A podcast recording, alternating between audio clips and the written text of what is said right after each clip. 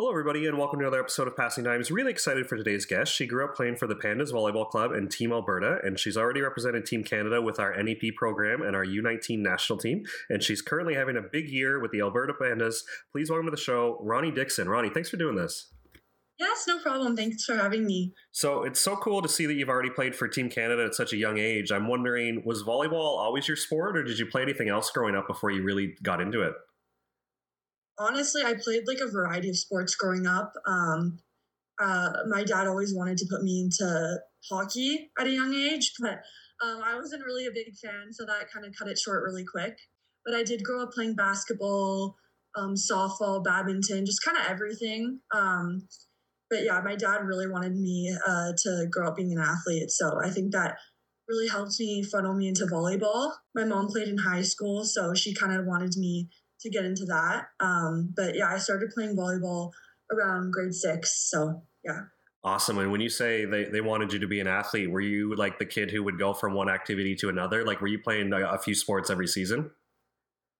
Uh, oh yeah. No, I was playing, I was still playing basketball, um, when I was playing volleyball. But I mean, I stopped volleyball per, or basketball pretty soon. Um, I stopped around grade eight just because I I didn't really love it and I really wanted to focus on volleyball. So I mean, I loved I loved playing all the sports. So um, yeah, but I was definitely a very active kid. So nice, nice. And was your school program pretty good, or were you getting what you needed from volleyball at, at like the club level? Were you playing pretty serious? Because I know in Edmonton the, the seasons are split. Where in Ontario we start club in September, where I think you guys start in January, but your school season's actually pretty strong, right? Mm-hmm. No, um, in my high school years, I definitely had a very strong uh, high school program. So I had an awesome coach, awesome teammates. I actually played with Lila Johnston, who plays on the Pandas with me now. Um, but yeah, we won city championships in my grade 11 year. Um, I didn't get the chance to play in grade 12 as, as I, was, I was in uh, the next excellence national excellence program. So, but yeah, honestly, high school uh, volleyball season was like an awesome experience for me. So yeah. And with your school season, and then obviously playing for a club like Pandas, did you know that post secondary was going to be a goal of yours? That national team was going to be a goal of yours? Like, because there's been so many athletes come through that pathway. Was it pretty clear for you, or what age did you realize that you could play at like a pretty high level? I think it was kind of in junior high. Um, I remember going to a lot of Pandas games as a kid um, and just seeing like Corey White, Vanessa Jarman. I really looked up to those two. And I remember saying to my friend, we went to a game, and I said, I want to be there one day. And at that time, I didn't really know about the NCAA or anything. Um, but at that point, I realized like I really wanted to play post secondary, just seeing those types of players just killing it on the court. Um, I really wanted to be like them as I got older. And I knew about Laurie and her that she was an amazing coach. So I kind of knew that was an option for me. It really didn't strike me that I could be a part of any volleyball Canada program until I was a lot older. But yeah, that wasn't, I didn't really even think about that or knew about it. So yeah. And I know your age class got interrupted by COVID and that really interrupted development. But I think one good thing that you were kind of lucky to be in a birth year for is the NEP program. So when did you first hear of it and how uh, maybe stressful was the application process? Because there's got to be hundreds of girls who apply for that every year. Oh, yeah, for sure. It was very stressful. I heard about it first in grade 10 or 11, 10, I think. Um, one of my club teammates, Lydia Johnson, she actually made the team uh, as an underage. So she was there her grade 11 year. I actually had not heard about it before then, so I didn't get the chance to apply that year. I wish I would have, but um, just hearing her experience there and her experience with the coaches and her teammates, it just seemed like a very good development program. And since then, I I wanted to be on that team so bad, and I applied. Uh, it was it was definitely a bit stressful for sure. Um, I remember it took a long time for the emails to be sent out to everyone. So every single morning I was checking my email and stuff. So that was definitely my number one goal uh, was to be on that team. And I got the chance to play with um, some of my club teammates, Misha Hamid, Anya Fair, Lydia. I don't think I'm missing any more names, but uh, yeah, no, it was great. So and and before we get into how amazing of a program that is, there is some like family stress that comes with it. Like, did you have to convince your parents that like in your grade twelve year you're going to move to a different province, you're going to take school probably online? Like, there are some changes you have to do outside of volleyball. Were they in full support, or was there any convincing you had to do there? No, they were in full support of me. They really want me to become the best athlete I can be. Um, it definitely was hard. I'm I'm an only child, so I'm very close with my parents. So it was extremely hard leaving my parents, but they did come and visit, which was nice. Um, but honestly, yeah, they kind of just let me go and were super happy for me. But it was definitely a lot leaving my parents and doing online school. Um, I am a very social person and I did really like school. So, but I mean, I had my the help of my teammates and stuff, um, and everyone was kind of in the same boat. So everyone kind of shared the same struggles as well. So, and was giving up the high school season a bit of a challenge because you were so competitive, or you knew that entering the national team pathway was just going to be best for your development and what you were thinking long term? I definitely think long term, like I, it was 100% the right decision. Um, and I'm so glad I made that decision. But I mean, looking back, that was like kind of a, would have been a normal high school season for me, um, just because there were some restrictions still in grade 11 for high school. But yeah, that my grade 12 year, if I would have stayed in high school, um, fans would have been allowed to watch. And it was just, I watched a couple of games online and it was just amazing. And they were doing so well. But I still think that I did make the right decision by uh, entering the Volleyball Canada pathway for sure. So. And for, for any of our listeners who aren't familiar with the NEP program that you were a part of uh, at the National Team Training Center there in Richmond, just take us through like a typical day. Would you do school in the morning and volleyball in the afternoon, or was it flipped? Like, what was like maybe a, a standard week for you? So, kind of a standard day would have been we had practice in the morning. Um, it was about two hour, two hour practice, two and a half hours. And then afterwards, we'd have study hall and lunch. So that's when we would kind of get all of our school done. And then we would have lift in the afternoon. So yeah, that was led by our trainer, Cody. It was super intense, super great. Um, it definitely helped my development for strength for sure. That was three times a week. And then two times a week, we would have a skill group in the morning. So all the middles would come for a skill group and it would be around an hour and a half, an hour.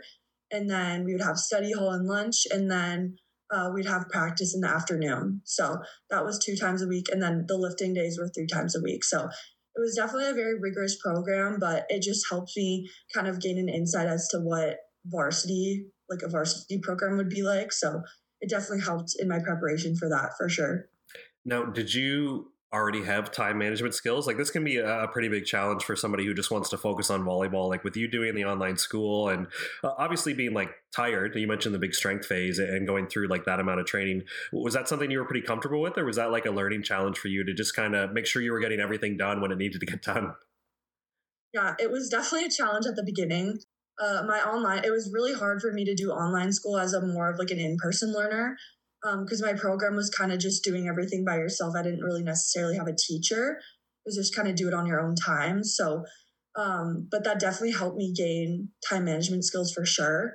It was really hard in the beginning, but uh, I ended up adjusting really well near the end. But again, it definitely helps me uh, gain more time management skills for university for sure. But it was definitely hard being tired all the time. I really didn't want to do school. So um, yeah, but it definitely helped become me become a better student athlete. So.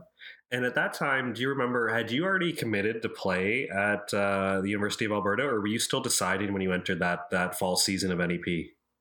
Mm-hmm. I actually had committed to U of A extremely early.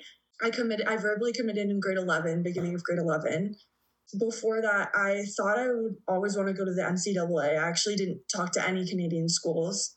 I was really, really set on the States. I kind of just wanted to move away, um, start a new experience, I guess, because um, I knew the NCAA was so strong. But I would always do like private lessons with some of the Pandas coaches, and Laurie would always be there kind of watching me. And I remember one day she called my parents and asked to set up a meeting. And I was kind of getting excited because I was like, oh, like, is she going to offer me a spot? Maybe. I'm not sure. So she called my parents and kind of alluded to the fact that she maybe was going to give me an offer. Um, so I kind of discussed with my parents because my parents did not want me to move away. Again, we're really close. So um, they really wanted me to stay home in Canada, even though they knew the NCAA would be a great experience. But we kind of discussed the options and I took a, I took a few days, but I think I decided that if she were to offer me a spot, I would take it just because I'm it was kind of just perfect. Like I was home with my parents. Um, some of my club te- teammates I knew would probably end up going there, I guess. Um, and I knew she like the team was historically very strong and Laurie was such an amazing coach. So I kind of just decided like if she does end up offering me a spot, I'm gonna take it. And she did end up giving me a spot. And again, I took it very happily. So I'm super glad I made that decision. But yeah, at that point in time, I was committed to uh, U of A. So yeah. Now, the NCAA, it is definitely a high level, and I think some schools are run almost like professional teams. So you kind of touched on it there. I was wondering if you could just give us a little bit deeper dive you were considering staying close to home was going to be important to you. Um, was there ever any realization that you could still improve as a player, being a U Sports player? Like, did you think that you would be the best volleyball player if you did go to the NCAA, or like, what were some other things that maybe changed your mind, or you came to a realization? Because I think the the NCAA is appealing for a lot of reasons, but U Sports can definitely serve and, and help a lot of athletes who want to play at the highest level too. I think U Sport is definitely better for my development personally. I felt that in the NCAA, going there, you're kind of like a small fish in a big pond. Definitely. There's so many amazing players, and it's definitely harder to be recognized. So I think picking U Sports, it's definitely more. It's it's smaller, but I think you have the opportunity to get recognized more. And for me, um, I think I, I always knew I would maybe play a bit earlier here than I would in the NCAA.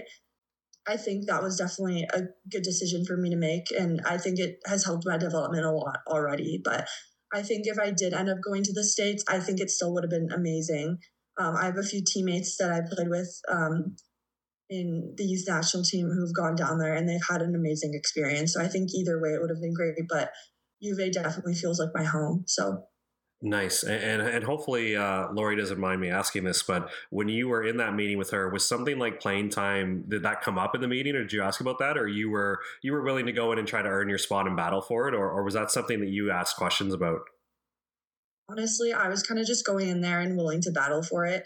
She, I think Laurie's the type of person that she'll put on her players that will lead her to a, a championship. So um, I kind of knew I I feel that I'm a very hard worker, so I knew if there was anyone um, who could earn a spot, it would be me. So I think uh, I definitely wanted to go in there and earn it. So she didn't guarantee me any playing time or anything. So um, she kind of just let me know that she'll put on the best people who uh, will help her to win. So and with you going through the NEP, uh, NEP program, excuse me, did you know it was a U19 year and that was going to be something you might be identified for? Like, was that ever discussed with the coaches or the program?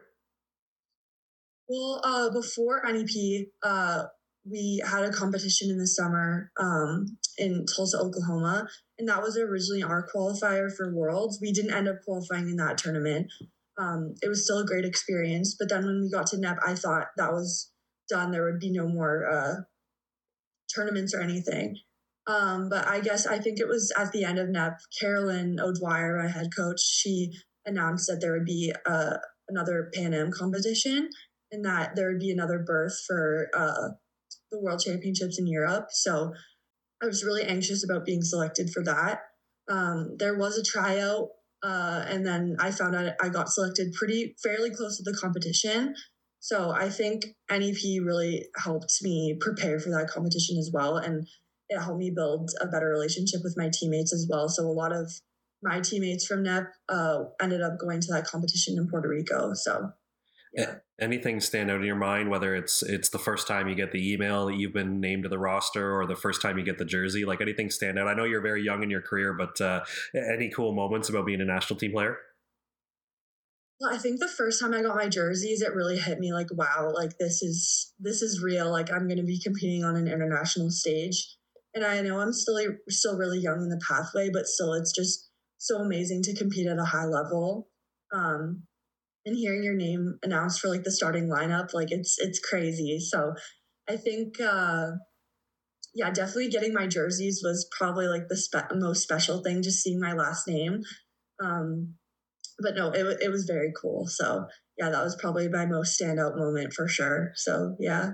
And that Toledo event was definitely cool, but was there anything that stood out in your mind about going to like the Pan Am or playing any other international events like Worlds? Like, do, do they just get better the more you go to these competitions, or, or, what kind of stands out when you have to maybe travel a little bit, or or you have to share a dining hall with all the other teams in the tournament? Like, what are some things that stand out when you go to a major games like that?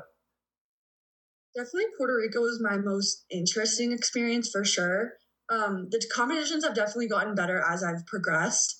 Um, Worlds was a really cool experience, but Puerto Rico was definitely the most unique. So it was 12 of us, and I can't remember which city it was in, but we were all crammed into this one room, all 12 of us, and we had bunk beds and stuff. And then all the teams there had to share one bathroom, and we all had to share a dining hall. But it honestly allowed us to like grow closer with like some of the other teams. Like it was cool just to get the experience to like kind of um, converse with some of them and just see like their playing style and everything like that. So that was definitely unique. Um, I think we had beans, rice, and chicken every day for that tournament. Um, it definitely wasn't the best. I definitely got sick of it by the end, but that was it was so fun. Like being in that small room definitely like allowed um, my team and I to grow so close. So when we were in the World Championships in Hungary. Um, it was definitely a lot more prestigious, I guess. We stayed in a really nice hotel.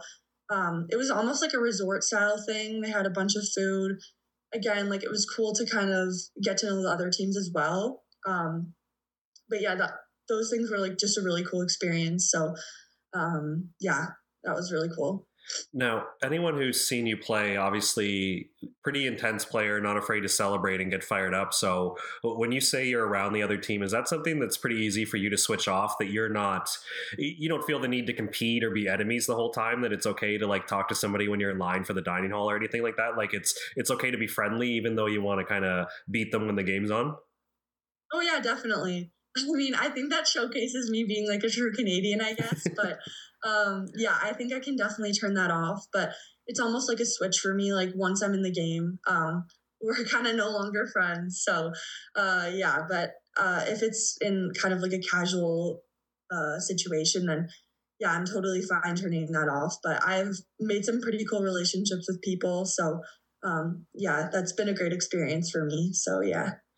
And we mentioned just the the training load and the intensity and time management from NEP, and then your experience with the national team. So, when it was time for your first training camp with the Pandas, did you feel ready for that level, or was there still a little bit of a jump to what uh, U Sports could be? Because you're now playing with athletes who could be like four or five years older than you, right? Mm-hmm. No, for sure. I think being at NEP and just playing with the speed in some of the international tournaments, it definitely got me very prepared for what U Sports would be like um, it kind of allowed me to have like a more easier transition. It wasn't more like a shock just going from club to U sport straight away.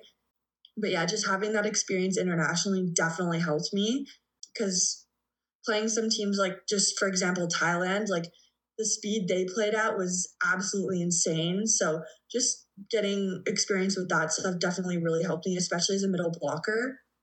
But yeah, that definitely allowed me to have an easier transition for sure. And of course, just knowing some of my teammates already going in, that definitely helped so it wasn't as fresh. So, yeah. And what tips can you give us uh, for being a middle blocker when the game is going that fast? And I know uh, somebody would read the roster and say, "Well, you're listed as six three, so you can close gaps uh, pretty well." But when the game is going really fast like that, are you picking like a primary hitter that you know you can't be late on? Do you like to commit block? Like, what are some situational things you like to do that you're going to have to give up one on ones, but hopefully you don't have to give them up too often? Yeah definitely reading has become like a very important part of my playing style. I kind of go with the saying like it's better to be late than not there at all and that like you can't really misread an open book. So with that, I think Shannon Windsor introduced that quote to me um, at NEP, but it's all just about uh, seeing the push of the ball from the setter's hands. That's helped me a lot. Um, and staying really balanced and neutral um, instead of guessing. Um, but yeah, definitely, I like to stay more balanced and kind of guessing towards a primary hitter. And if I'm late, I can trust my defenders to be there. Um, obviously, I try not to be, but um, that's definitely been a, a, really big help. Just staying extremely neutral um, when I'm blocking. That's been a, a, that's been a really important part of becoming a better middle blocker and just kind of um, definitely film as well. Watching a lot of film has helped me a lot. Just seeing the hitter's best angles, like if they're more of a cross hitter, if they hit towards six. Um, definitely doing my studying on film has uh, helped me a lot. So, um, yeah, those are kind of the main things just film and staying neutral, and obviously just practice, practice, practice.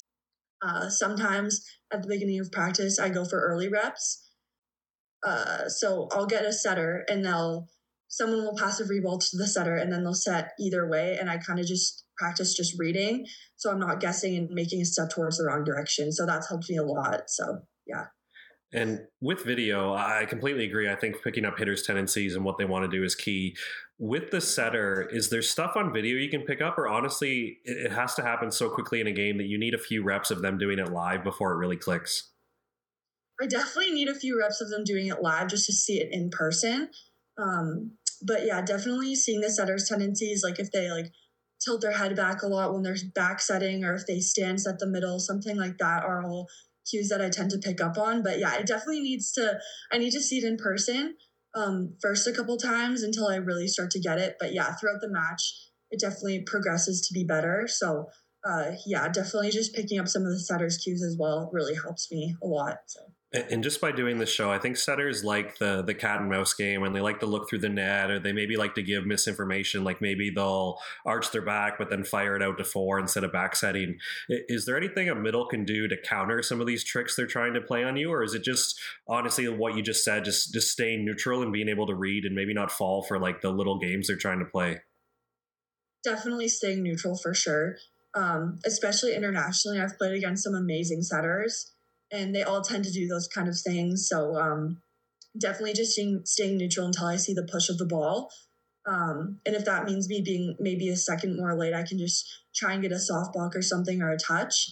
But yeah, I'm definitely not trying to guess or make the wrong decision. I mean, it happens sometimes, but definitely staying neutral time and time again. I'll say that. Um, that's definitely really helped me a lot. Um, in the odd chance, in the odd situations, I'll definitely take a little step um, if there's a very strong middle on the other side trying to run the 30. But other than that, um, I definitely like to stay more neutral. So and, and, obviously middle blocker like the that is the whole position and kind of leading your defense there but anyone who's seen you play or check the box scores you're getting a pretty good volume on offense and i think that maybe deters athletes from wanting to play middles. You just don't get set a lot but when you're getting maybe 15 attempts a match is that a credit to how hard you're working and attacking the gaps? Is that communication with the setter? Is that coach saying hey it's a high efficient position we need to set them a lot? Like what goes into you getting the volume you do that you're not getting you know four sets a match and kind of just being bored and running angles I think it has to do with a variety of things. Um, my coach, Carolyn O'Dwyer, I remember she instilled in me at, she was my head coach at NEP. So,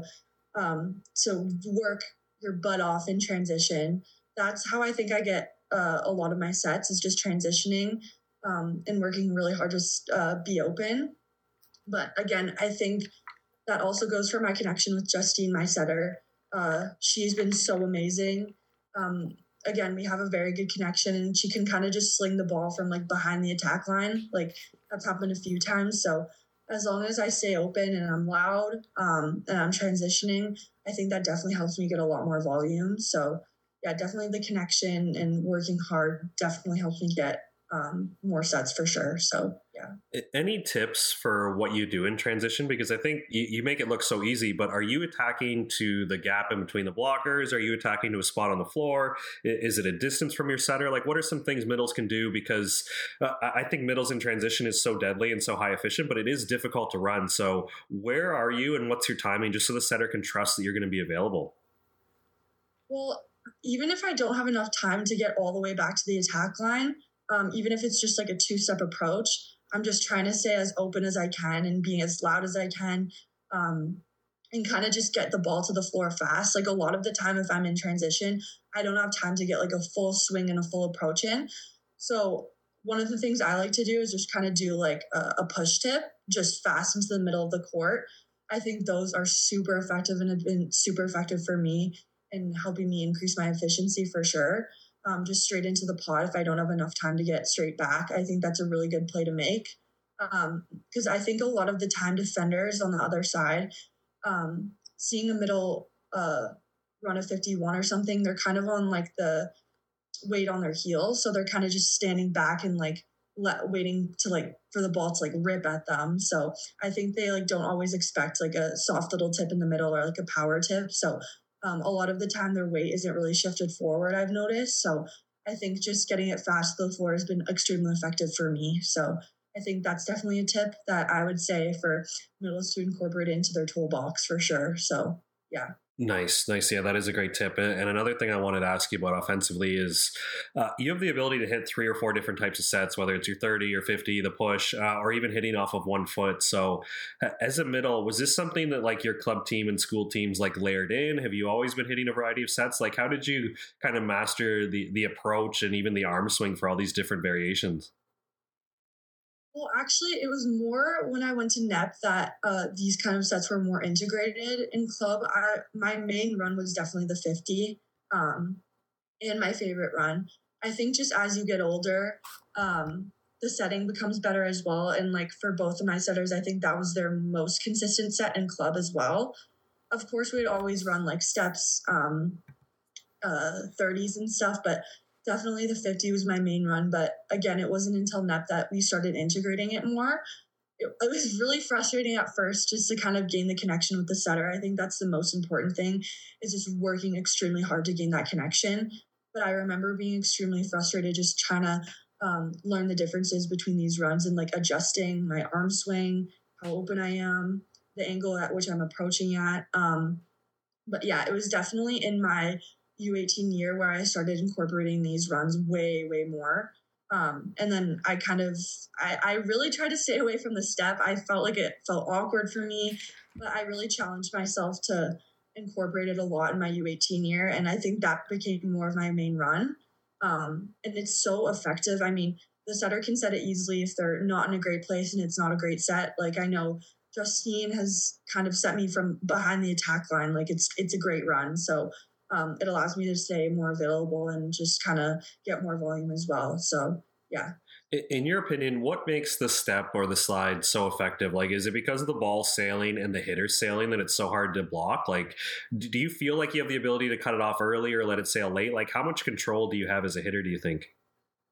I think it's, I, I feel like I have a lot more time for control and like I can see the court way more as I uh, again, like the blocker is usually really late and they're kind of drifting. So it's really easy to go off hands, especially if the pin isn't the strongest blocker um, or if they're kind of shorter. I think going off hands is a really great option. But um, yeah, I mean, you have so many angles. Like you can hit line, you can hit sharp cross, cross, um, or even like I like just sometimes like throw it into the middle into the pot really helps. So um, sometimes like it's unexpected for the defenders and they're not expecting a, a tip off the step for me. Um, but yeah, I just I really like to mix it up which angle I'm going at. Definitely my favorite is uh, cross court. I think that's my strongest, but I'm working on uh, my line shots as well. But I think the step is an amazing run because you have so many options for so many angles and you have that space from the net, so you can kind of just like wail on the ball. So yeah. Nice, nice. And another part of your game that kind of stands out once you start digging into the box scores is just your ability from the service line where you're getting quite a amount of uh, aces without a lot of errors. Is that something you've always had in your game? Is that maybe credit to NEP? Like, what can you kind of tell us just about your mindset when you're at the end line?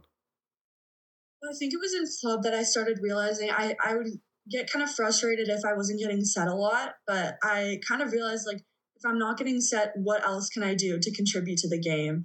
And I kind of realized that serving would be a really good option to do that and allow me to score more points. So um, I definitely have been working on my serve a lot more, and it's allowed me to like contribute more to the game as well. Um, but yeah, it, was. I remember seeing a TikTok from Sarah Pavan, uh, who plays for Team Canada Beach. Uh, she was giving tips for middle blockers, and she said, if you're not getting set, then focus on something else, like blocking or serving. Like if you have a strong serve as a middle, then you're contributing that much more. And I've kind of just um, ingrained that in my brain. So yeah, it's definitely still work in progress. I can always get better, but I think that's uh, really helps me to score more points for sure. So yeah. And when you think about it, when you get back to the end line, where does your mind like to go? Are you thinking tactically that I want to move this receiver up and to the right? Are you thinking I want to hit this half of the court as hard as I can? Like, what are some things that go through your mind just so you're in a routine and in like an aggressive mindset? Usually, what I try to think about is my technique. Just some keywords that I think about is just saying solid serve to myself, like just get it solid serve or staying tall and elbow high. Because um, I used to have a tendency to just drop my elbow and that didn't allow for like a stronger serve. So just saying those kind of mental cues really helped me focus and dial into my serve. Um, I mean, sometimes I do find myself thinking about defense or like the next play, but I really try to just stay in the moment, stay calm, um, and just focus on which target I'm hitting. But yeah, those are kind of just some really helpful mental cues I like to say to myself before I serve. So, yeah. I'm glad you mentioned defense there because obviously you don't get to play three rotations around the back, but it's not unusual for you to have like five digs a match. And I'm wondering, again, is that going back to the Sarah Pavan quote where you just have a mindset that you want to contribute and help teams where, yeah, you've got 21 digs on the year, uh, five would probably be your high, but you get a dig every match, it looks like. I'm just wondering, uh, usually uh, middles aren't credited with their defense or their intensity they bring to that. Is that something that you just, when you put in a good serve, you want to help your team get that dig too? For sure. I mean, I'm definitely not the best uh, defensive player, but I try my best for sure. Um, but again, yeah, going back to her saying, um, I definitely try my best for sure. Um, I'm trying to grab every ball I can get and just help my team out and be there for them. But um, yeah, I think defense is fun, even though I feel like I'm not the strongest at it. Uh, I try my best and just try to get uh, behind the ball. So, um, yeah, tip coverage is definitely a big thing for me you know, they always want to dump to the middle or tip to the middle. Um, I'm definitely a big target. So that's definitely something I'm trying to work on. But just being really ready as soon as I serve, um, just knowing I'm a target for the hitters. Uh, but yeah, I think just like getting into that mindset and thinking about the next play also helps me just be ready for defense and to be stopped as well. So yeah, and overall, with your playing style, is this something you've put a lot of thought into? Is it just genuinely how you feel? Where if you watch clips of you, you're celebrating, you're you're shouting, you're you're celebrating teammates. Like sometimes coaches don't like this because they don't think it's sustainable, or you think if you get too high, like you're not going to stay focused. Where it seems like you're enjoying it, but you're also bringing intensity. Is this something like you're aware of, or this just natural reactions for you in a match? I think it's both. I think it's just a natural reaction, but I'm also very aware of it. I think my team thrives on that kind of stuff. But again, I know I I agree it's not always sustainable, but for me, I always try to bring as much energy as I can. Um, even if it's not like yelling and screaming and making those big celebrations, I'm always just trying to be there for my team and be a good source of energy, positive source of energy. I think that's my main thing, just bringing more positivity and encouragement and intensity. But I think it really helps personally my team overall. But I mean, every team is different. Um, but yeah, some of my other teammates definitely like to do that too. So we all love to bring the energy and positivity, but definitely bringing that intensity um, has been a thing of mine. So yeah, I think I would like to label myself as an intense player for sure. So yeah, I'm very competitive. And do you do you have a reset? So let's say you, you get a big kill. Are, are you going back to the net and kind of calling out hitters and figuring where the setter is? Like, is that your reset to get regained so you're not still maybe riding that high of a point scoring opportunity? Like, what are some things that maybe we don't see? Because we see the big kill and the celebration, but what are some things you do to get reset so you can win again instead of just thinking, man, that was a really awesome slide I just ran? Definitely just focusing on the next play and what's coming at me, looking at the setter's front row, back row um, who's my main hitter, um, it, what set the middle's running. Um, uh, like I usually like to say, like split hitters, like D shoot 30, setters front, dump in, or something like that, just get my mind ready and primed for the next play and just know what's coming at me. And I feel like that is a responsibility as, as a middle blocker to let your pins know what's coming coming at them as well and for help them to be ready for the next play so that's kind of just how i personally reset and just calm down after a big play. So yeah. And one thing that's unique about your position is you're, you're so hardworking and you go through your three rotations. When you check out, are you kind of relaxing your mind? Do you want to talk to a coach and kind of free in about those last three rotations? Do you want to talk to nobody? Are you pumping up the box squad? Like, what do you do for the three rotations when the other middle's in? I'm on the bench talking to one of my assistant coaches. His name's Mia. Um, he helps me a lot with my blocking. So we kind of just review what's going on. Um, he tells me kind of like what I could do better the next time I'm in. Um, it's mostly about my blocking. Um, just seeing kind of like what's coming next, um, who who's getting the most volume on the other side.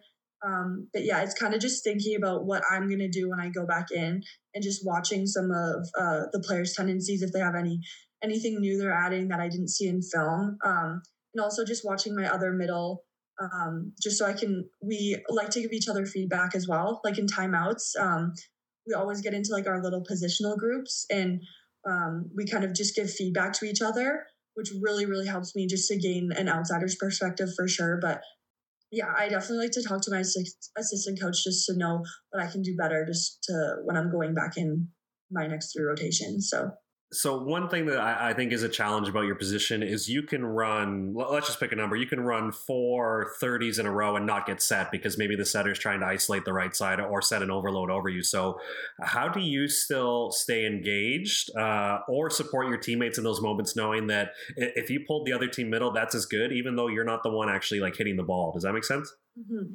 Yeah, I know for sure. Um, even though I'm not getting set, I know I'm playing a big part in kind of isolating a blocker um, in helping my pins get a one on one. Definitely in the younger years, I definitely got a, a lot more frustrated um, just because I wasn't getting set. But I realized as a middle, that's a really important part um, of my position, just to create those one on ones and like helping contribute to my pins getting kills and stuff. So definitely just putting it in that perspective has really helped me realize and just stay engaged and to know that I even though I'm not getting set, I'm still contributing to the team. So yeah. And do you get a similar feeling as a blocker where stuff blocks are great, but let's be honest, you're not going to get 10 a match. Like that would be really rare that the other team's still wailing away at balls when you're closing gaps as well as you are. But when the other team is able to get digs or maybe the other team starts tipping a lot, like when your team is having success on defense, how can we point out that middles know that they're they're almost responsible for that? Not that you're taking credit for digs, but you're like creating like a ripple effect or a situation that helped them get that opportunity, right? Mm-hmm. No, for sure um, again, that's an amazing part about being um, a middle and a great part about the position um, because you can create such a strong effect on the other team.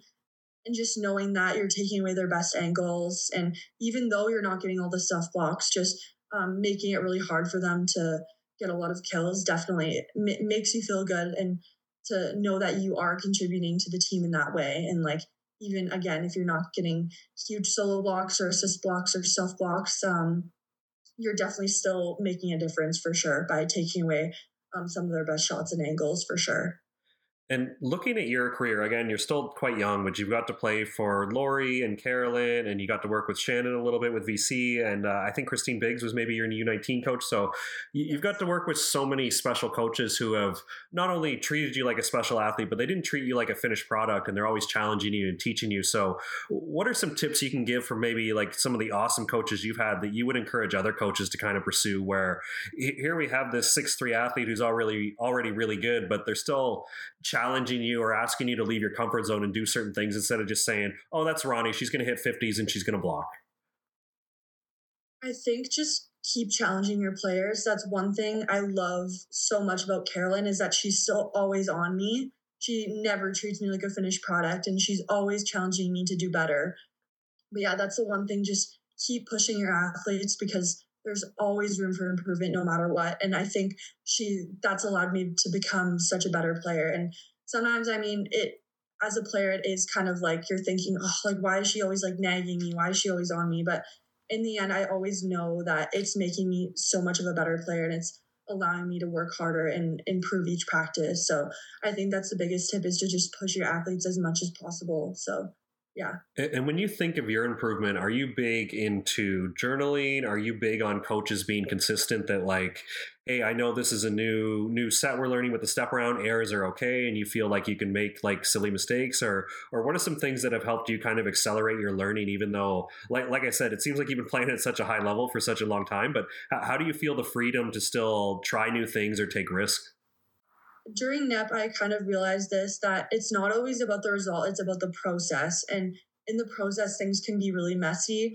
I remember when I was learning how to run a step like i it would just frustrate me so much but again i would just focus on the process and say hey every day i'm getting better and eventually this is going to connect this is going to um, be better. But again just focusing on the process and realizing that it is okay to make mistakes like you're you keep learning that's how you get better you can't get better if you don't make mistakes. So i think just realizing that the process is not perfect in that you have to make the mistakes to get better. So I think that's really helped me um, to not always focus on the end result and to that's really helped me just kind of not stay in a stagnant place of frustration and has allowed me to grow as an athlete for sure. So and and what do you do when that gets challenged? Because I think that's fascinating, and I and I hundred percent agree with the theory of the process and the growth mindset. But you're so competitive that you don't want to be bad and you don't want to make mistakes. So when it does boil over or you do have a really tough practice or maybe even a bad practice uh, how are you kind of like